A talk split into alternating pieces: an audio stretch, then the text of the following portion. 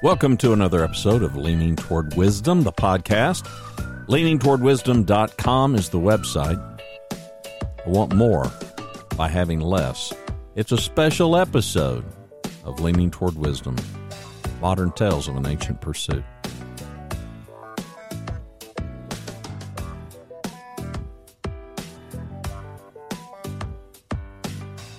Greetings and welcome inside the Yellow Studio. My name is Randy Cantrell. I'm your host here. Except for copyright infringement, I would cue the song by Kaleo, I Want More. So before, well, before you go any further, go to the website, leaningtowardwisdom.com, find this episode, I Want More by Having Less, and I'm embedding the YouTube video of their song, I Want More. And if you don't know, uh, Kaleo is, well, I have spent hours and hours with these gents. I have played them in my headphones whilst walking about in the middle of the night or in the early morning hours. They are terrific. In fact, I like them so much that I bought their latest record, Surface Sounds, twice.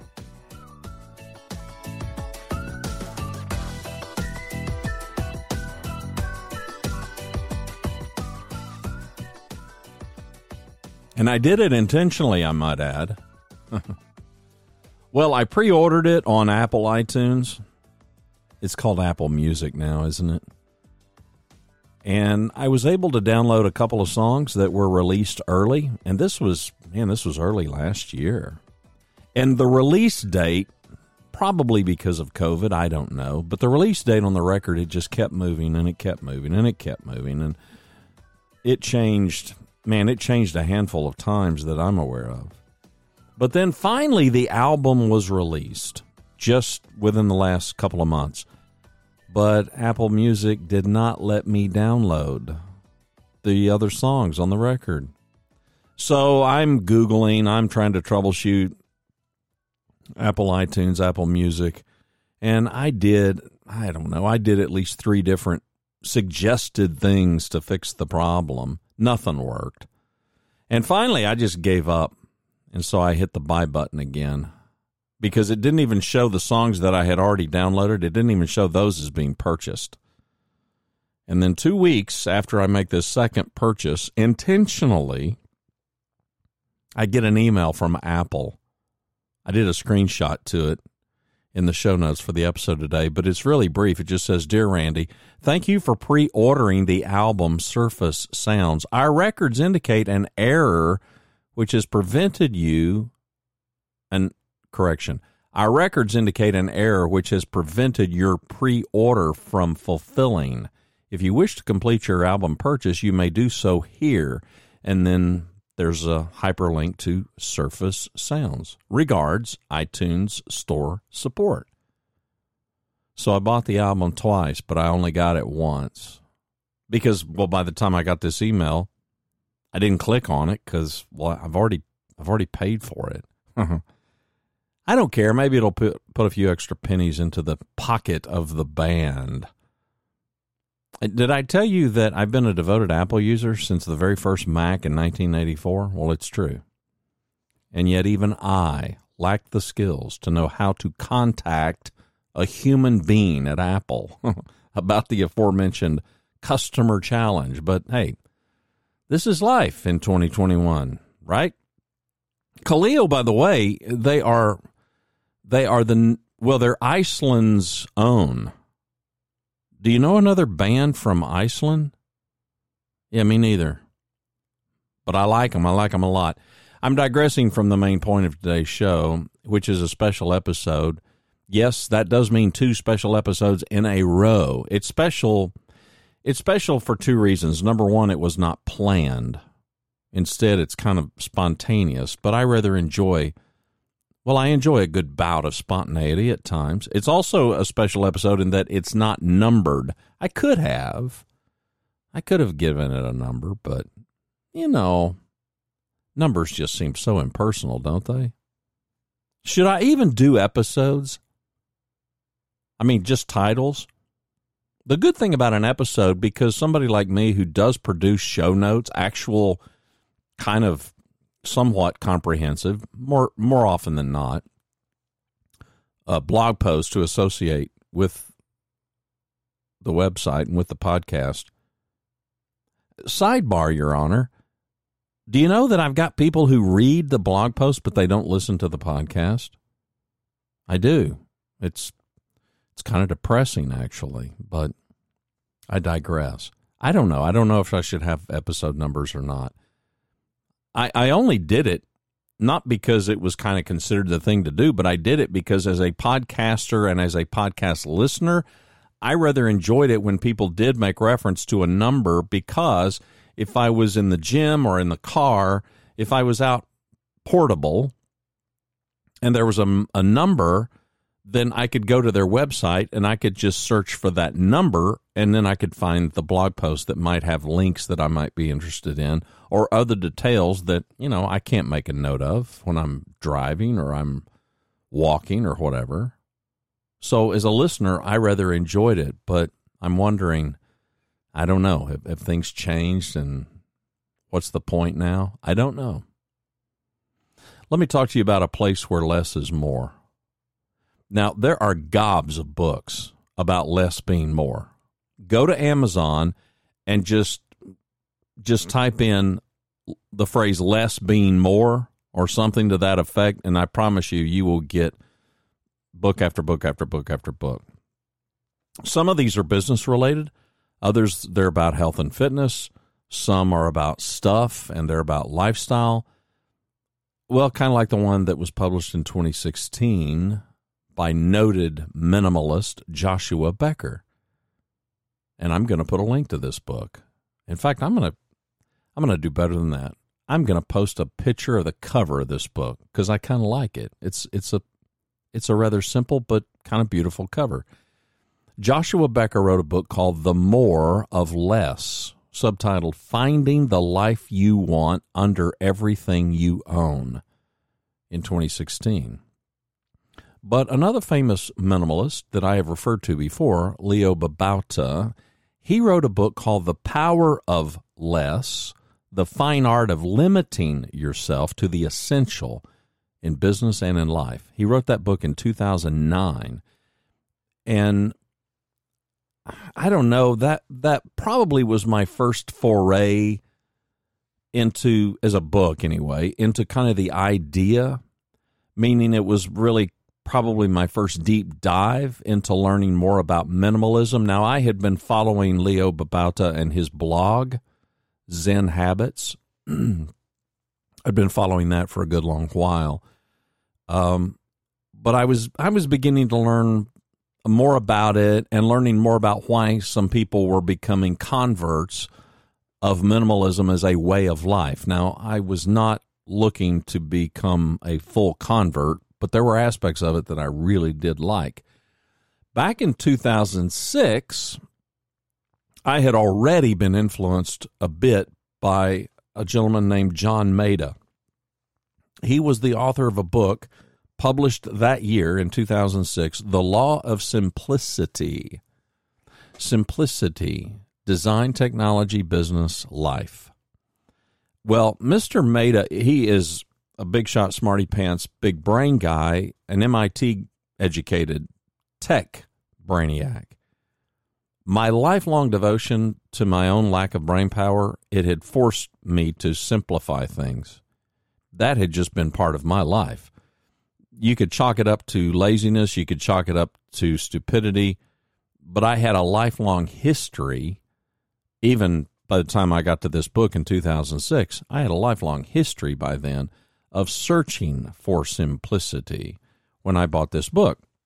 In fact, I still have a passion for simplicity. In fact, well, I'll go you one better. It's a relentless pursuit of simplicity, a relentless pursuit of straightforward and simple, mostly because I'm just not smart enough to approach it any differently. I had to learn the hard way that simplifying things is hard, hard work. Maybe it was born out of laziness, but that didn't quite pay off like I expected. It didn't matter. I still found the pursuit very worthwhile. So much so that I continue that habit today, every single day. Every single day, I am in the habit of trying to simplify things, mostly for my own benefit. Yeah, okay, sometimes for the benefit of clients, but yeah, mostly I'm selfish about it. Beginning with your physical surroundings. It is Jordan Peterson who has kind of be, begun to convert at least a new generation of of people to understand the value of taking a look around your room and what can you do to improve it. And for Mr. Peterson and his teaching, and his instruction, his education, his training, it's about what is right in front of you that you can control, but you may not be controlling it.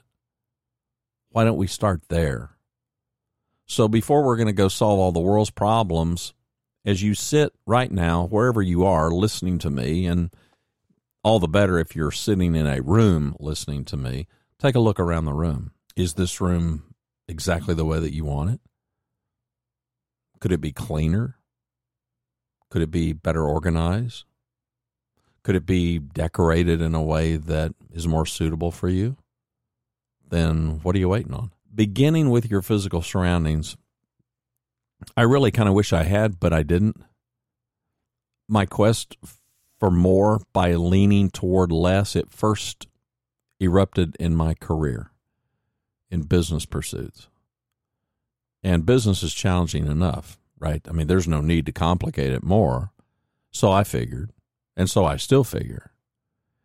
And experience has confirmed my youthful yearnings for simplicity. I still wish I kind of had begun with my physical surroundings.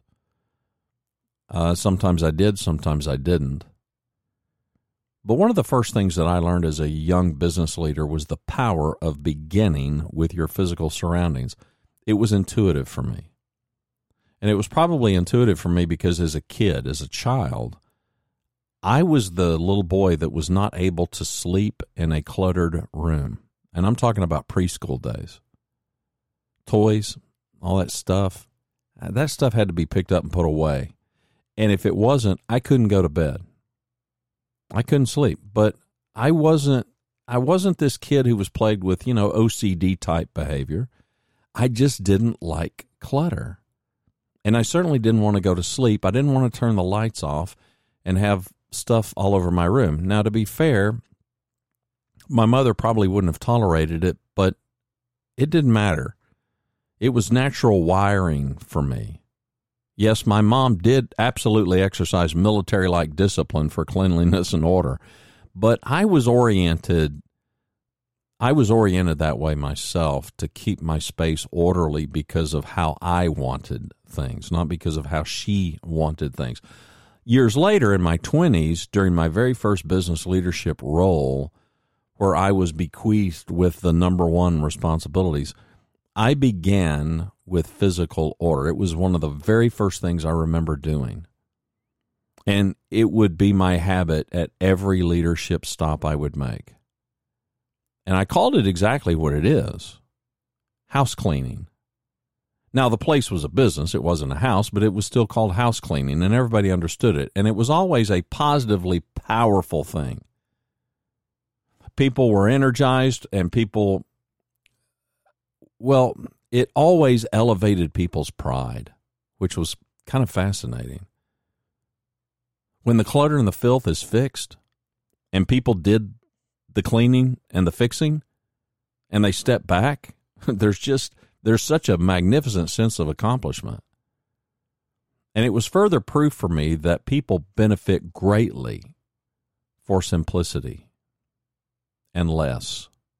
Less is more and I wanted more. I still want more of less. But the physical surroundings, they continue to be a challenge because, well, age does that, I think. The longer you live, the more moss you gather. That whole Rolling Stone metaphor is not exactly accurate. Go into any old person's home and you're likely going to see way more clutter than people who are younger. You may not, but yeah, you likely are right? Stuff piled up on more stuff.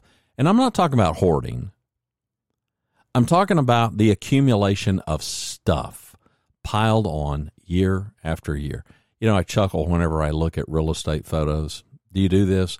I'll go to realtor.com or I'll go to Zillow and just for curiosity, you know, you just take a look. And you can take a look at these photographs that homeowners take, not professional, mind you, but shots that they'll take. Well, I guess some could be professional, but I mean, man, it sure makes you question the professional photographer that would do this. But people who take a shot of their den and their bedroom and stuff, and you can always tell, okay, well, this is clearly the home of an older person, right? I mean, they've just there are knickknacks everywhere, and it's really it's particularly funny to me. Well, sometimes it's sad, but it's mostly funny to me. Um, I, we took a trip and we we were staying at an Airbnb, and as we come out of this neighborhood where we were staying, a corner house that you, you, just had to pass every time you left the, the neighborhood. it, this front yard was decorated with clutter. Now, I'm not talking about trash. I'm not talking about junk. Well, okay, not junk per se.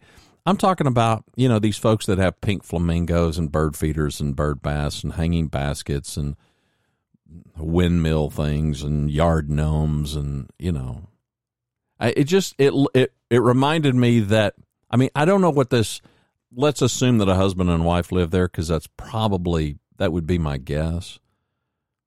And I could just see them out there. You know, it's kind of like a Ballard Street cartoon. I could just see them out there saying, "Hey, this would look good here, wouldn't it?" And the other one, "Sure, yeah. You know, I mean, why not?" I mean, what's one more pink flamingo when you've already got a whole flock of them? you know, my fascination is with the mind that thinks it is becoming and a mind that contributes to making their place a show place. I mean, well, their show place is all right. Hey, let me go. Let me show you a place. I'll show you a place. Let me take you down here to this corner house and look at this yard. You know, it's forget Christmas decorations. I mean, it's we've got this party happening year round. You know places like this. Do you have a place like this? If you have a place like that, please, please, please email me a photograph. Uh, I'd like to see it. I promise I won't publicly make fun of you. Privately, I may. Thankfully, my front yard is not cluttered with ornaments and bird feeders and gnomes uh, and the such like but the mere the the volume of stuff, the sheer volume of stuff that I have is inside the house is well ridiculous. I need to schedule. I need to perform what I did for years and years professionally as a leader. I need to perform a massive house cleaning because I want more. In fact, I want more, so I need to ditch some things. I need to ditch a lot of things because I want more. I, I absolutely want more, and I want more by having less. I don't want more by getting more. But, you know, the physical surroundings, they just continue to be a challenge. But, you know, age does that. It just does that and it makes sense to a degree because you get older and you just you accumulate and maybe when you were younger you purged but if you didn't purge then it catches up with you there's i think the rub i don't think that we are in this habit of we buy things and we replace things and so we ditch things we pass things on we sell things we we trash things no, I, I think just over decades, the accumulation, you suddenly realize we we're running out of space here. Now, we're not running out of space. You're listening to a person who I do not own a storage facility. Well, okay, outside of my garage. and closets and space inside the house, but I'm not paying a monthly fee for one of those self storage places. I mean, we're what are we talking? We have got to be talking a multi billion dollar. I didn't look it up, but we've got to be talking about a multi billion dollar business, don't we?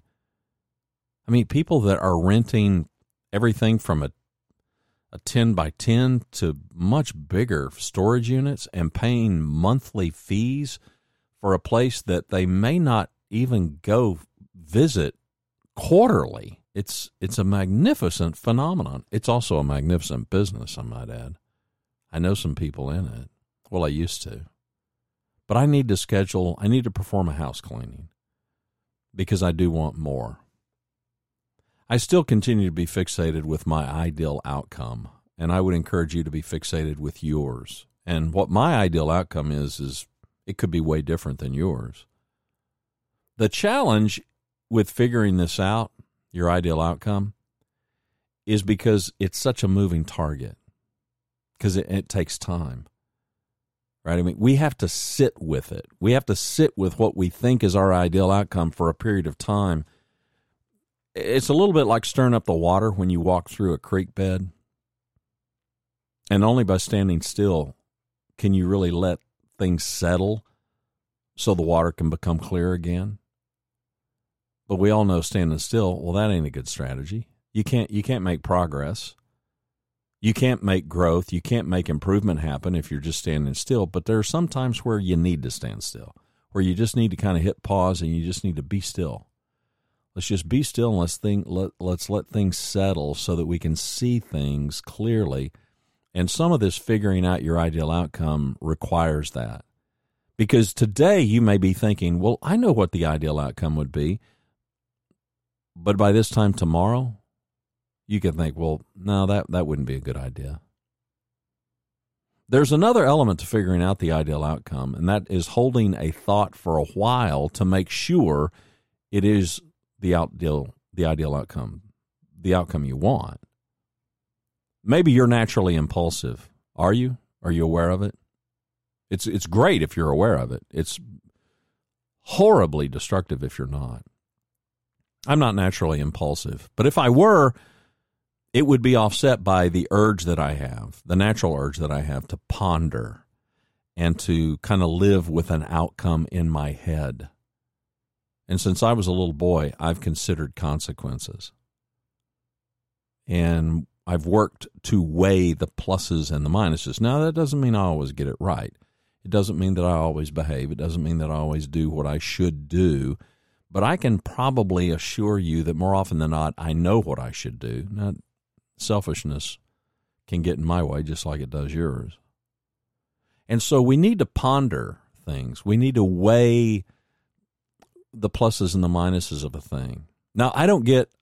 Do you get a spreadsheet out, or do you get a piece of paper out and draw that line down the middle of the page, and on one side you write the pluses, and the other you write? Do you do? Do you ever do that?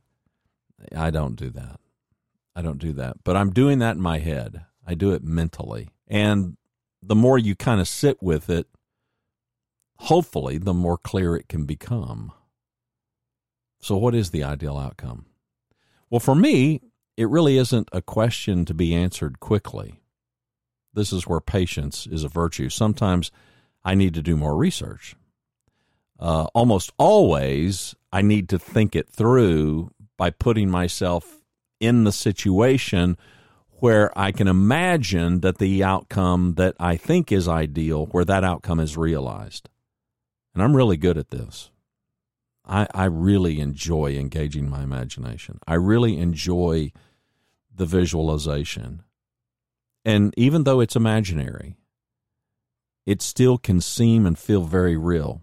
In fact, research has proven that in our brains and in our bodies, there's not there's not so much a difference between real and imagined. The sensations and the feelings that you get when you imagine something tend to be almost identical to those when it's real. That's kind of fascinating to me. So if I imagine what the ideal outcome is, then I get this feeling. I get this I get the same feeling if we can believe neuroscience and I do.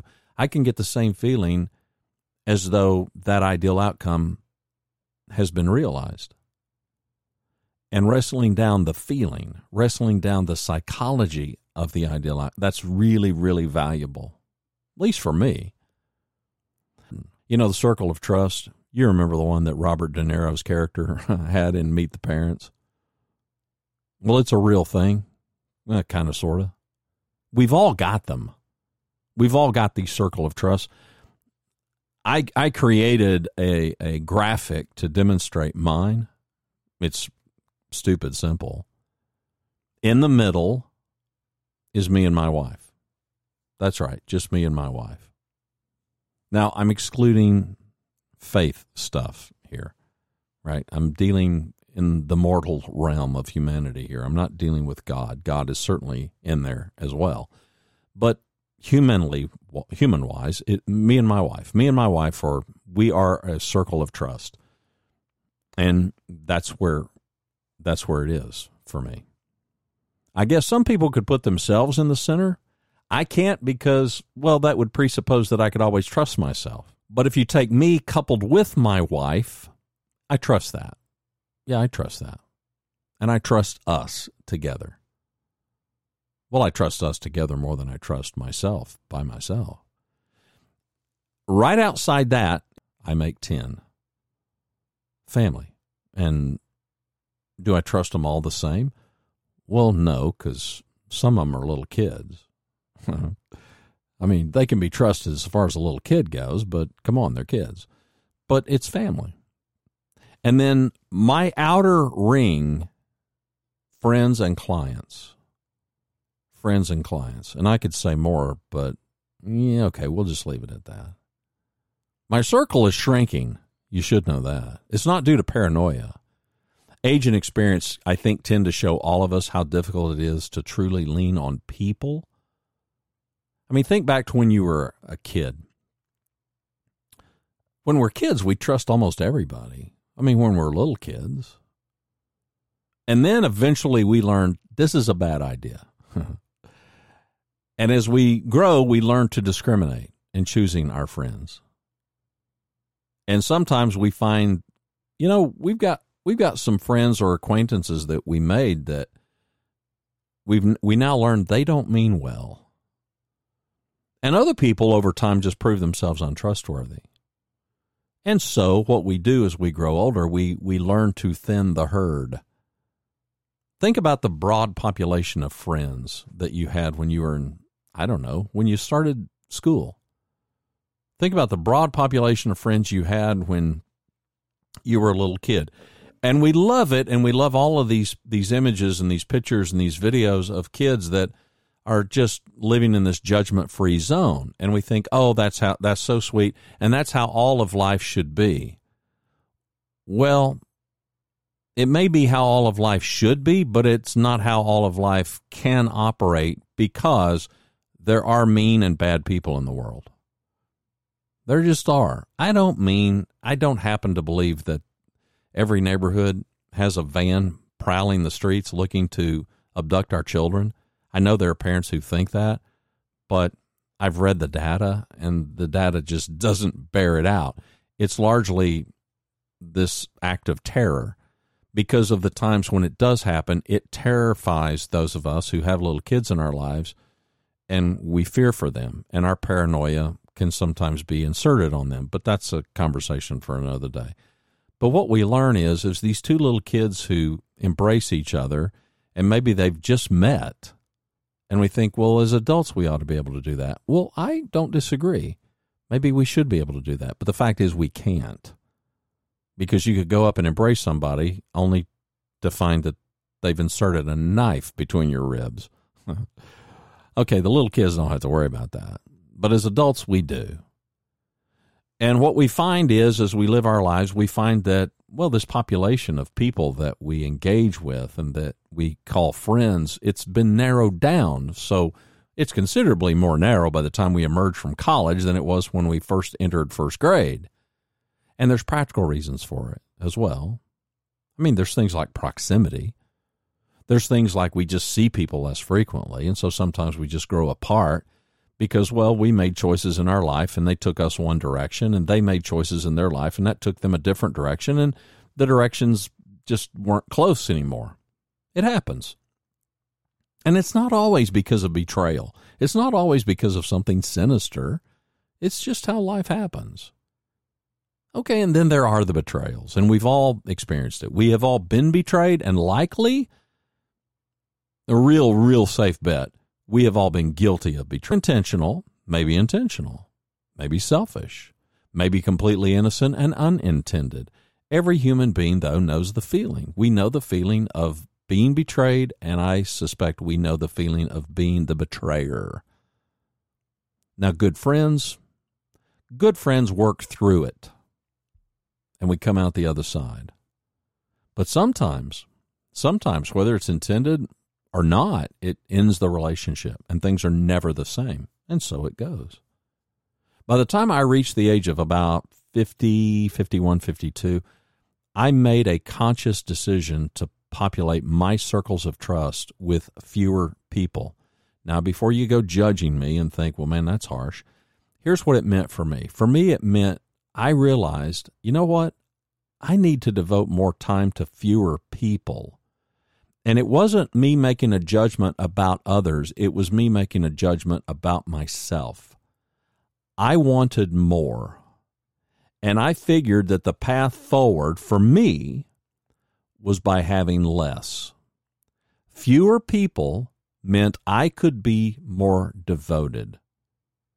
I wasn't being driven, and you're just going to have to trust me on this. I was not driven then, and nor am I driven now by what I would get out of it or how I might gain.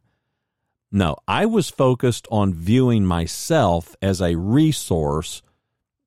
Well, let's be precise a finite resource that could be of value to others.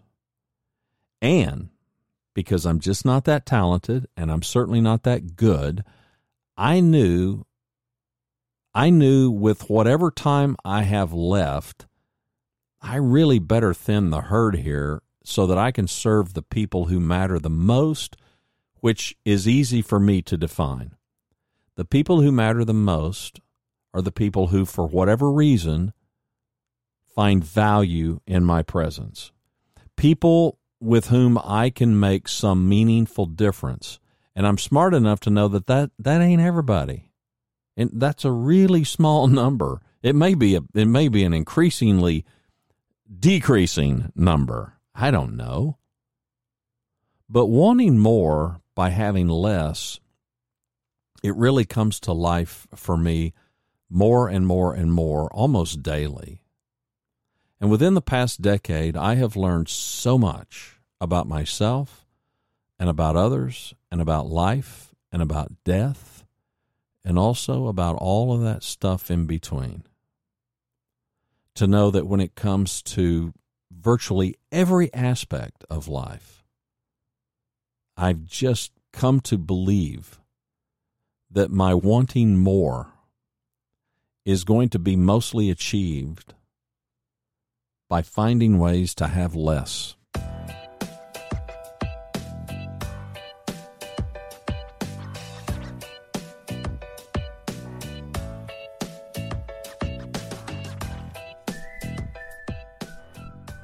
And there it is, a special episode.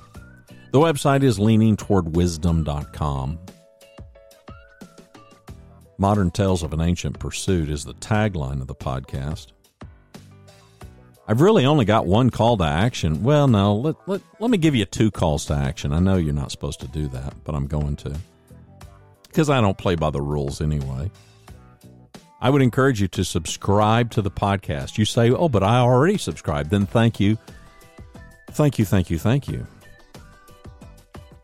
Share the podcast with a friend. The bigger request, the bigger call to action is figure out what you want more of. And don't make it selfish. I tell clients every week, well, probably every day. Yeah, every day I tell somebody. The progression is really simple. It starts with humility, which fuels curiosity, asking questions, wanting to know more, which leads to knowledge, know how which leads to understanding, which culminates at the pinnacle of compassion. And my definition of compassion is super broad in general. Compassion is a focus on others. And when I use the personal pronoun I want more by having less, it's only profitable if I can make sure that there is a focus on others and what I'm able to do to serve others. And naturally, yeah, kind of got to serve myself along the way so that I can be a better resource, a more valuable resource.